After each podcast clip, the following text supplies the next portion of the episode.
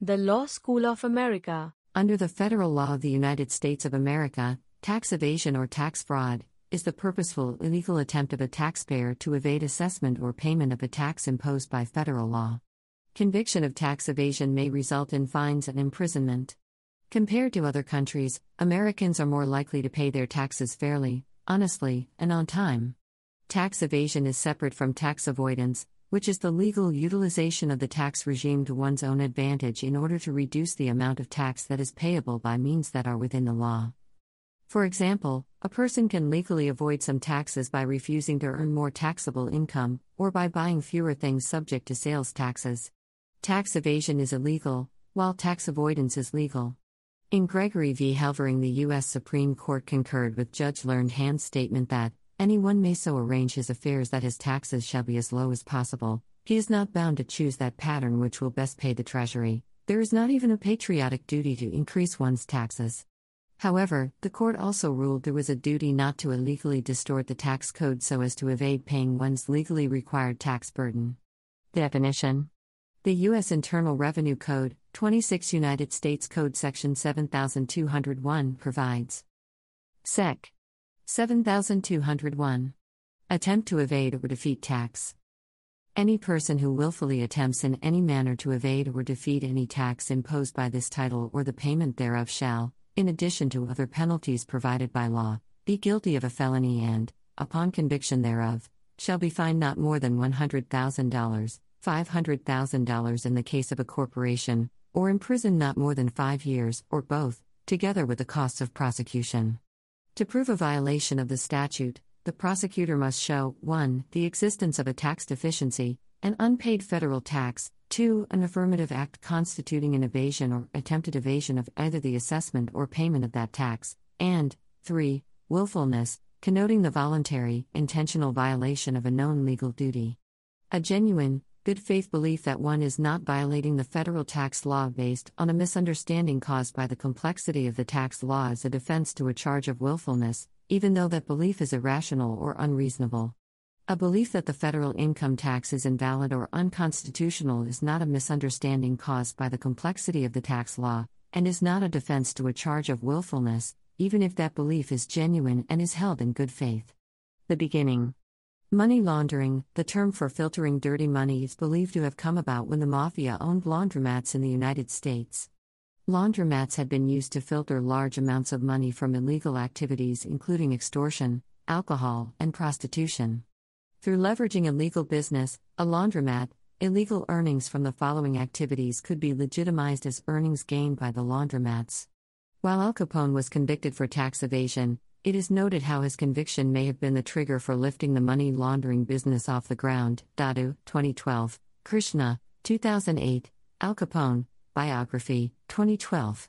Al Capone, an infamous Prohibition era crime boss, conducted all of his financial transactions in cash, never having a record of having a bank account.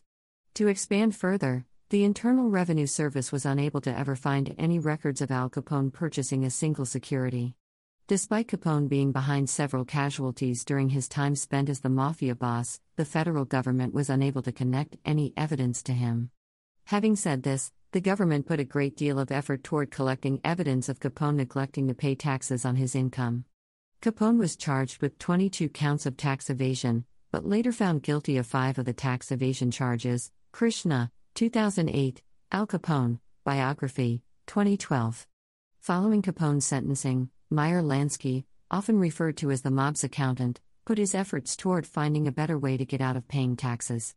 Moving forward, Lansky discovered the benefits of Swiss bank accounts and would go on to become a significant figure for money laundering by using foreign tax havens. Occurrence Nearly all Americans believe that cheating on taxes is morally and ethically unacceptable. The voluntary compliance rate, a technical measurement of taxes being paid both on time and voluntarily, in the US is generally around 81 to 84%. This is one of the highest rates in the world. By contrast, Germany's voluntary compliance rate is 68% and Italy's is 62%. The Internal Revenue Service, IRS, has identified small business and sole proprietorship employees as the largest contributors to the tax gap between what Americans owe in federal taxes and what the federal government receives. Small business and sole proprietorship employees contribute to the tax gap because there are few ways for the government to know about skimming or non reporting of income without mounting more significant investigations. The willful failures to report tips, income from side jobs, other cash receipts, and barter income items are examples of illegal cheating. Similarly, those persons who are self employed, or who run small businesses, evade the assessment or payment of taxes if they intentionally fail to report income. One study suggested that the fact that sharing economy firms like Airbnb, Lyft, and Etsy do not file 1099K forms when participants earn less than $20,000 and have fewer than 200 transactions results in significant unreported income. A recent survey found that the amount of unreported income for 2016 in the United States numbered at US $214.6 billion, with one in four Americans not reporting the money made on side jobs. The typical tax evader in the United States is a male under the age of 50 in the highest tax bracket and with a complicated return, and the most common means of tax evasion is overstatement of charitable contributions, particularly church donations. Foreign tax havens. Jurisdictions which allow for limiting taxation, known as tax havens, may be used for both legally avoiding taxes and illegally evading taxes. Tax havens are able to be utilized by people due to the fact that many other foreign financial institutions are not held to the same requirements of disclosure as those in the United States. This allows for people to hide money with the benefit of not needing to provide access to tax information that is required in the United States but not in the tax haven country. Due to laws put in place in tax havens that limit the amount of information to be shared with the United States, the overall amount of tax evasion due to tax havens are not able to be reliably estimated. In 2010, the Foreign Account Tax Compliance Act was passed to better enforce taxation in foreign jurisdictions. Illegal income. U.S. citizens are required to report unlawful gains as income when filing annual tax returns. See, for example, James v. United States, although such income is typically not reported. Suspected lawbreakers, most famously Al Capone, have been successfully prosecuted for tax evasion when there was insufficient evidence to try them for their non tax related crimes. Reporting illegal income as earned legitimately may be illegal money laundering. Influencing factors How penalties are imposed. There are two ways penalties on tax evasion are imposed. These penalties can be imposed on undeclared income or on the evaded tax. Relationships exist between tax rates and tax evasion. An increase in the tax rate will affect tax evasion differently depending on how the penalty is imposed. If the penalty is imposed on undeclared income, then there will be a higher rate of tax evasion. If the penalty is imposed on the evaded tax, then the rate of tax evasion can either increase or decrease. The increase or decrease in tax evasion when the penalty is imposed on evaded tax depends on the magnitude of income. Ethical viewpoint a person's personal ethics can play a big role in their decision to commit tax evasion. A person who views the correct representation of income and proper filing of taxes as an ethical decision will lead to more compliance to the tax codes and regulations. A person who does not view the correct representation of income and proper filing of taxes on there as an ethical decision are more likely to be influenced by factors surrounding them. For example, if a family is behind on rent, and the taxpayer does not view properly filling out their taxes as an ethical decision, they use that outside event as a justification to evade taxes. Robert McGee explains the ethics surrounding the act of tax evasion as the compulsory taking of property by government, McGee 1994. In simplistic form, taxation represents citizens paying a portion of their income to the government, followed by the government using such funds for external purposes. Whether it be for education, law enforcement, or public parks, each situation shares in the relation of the government receiving money, so called property from the taxpayer. Moving forward, the notion of taxation being referred to as compulsory stems from the evasion of paying one's taxes is illegal. Hence, the government would punish those who choose to engage in tax evasion. Due to the following, tax evasion is significantly seen as unethical because there is no other option but to pay one's taxes. Provided that tax evasion is unethical, it is explained that there must be a moral obligation present for one to pay taxes.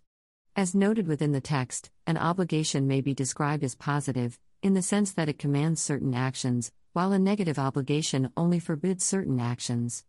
A few positive uses for taxation seen by many may include a contribution to law enforcement or education, as these organizations produce a benefit to most members of society.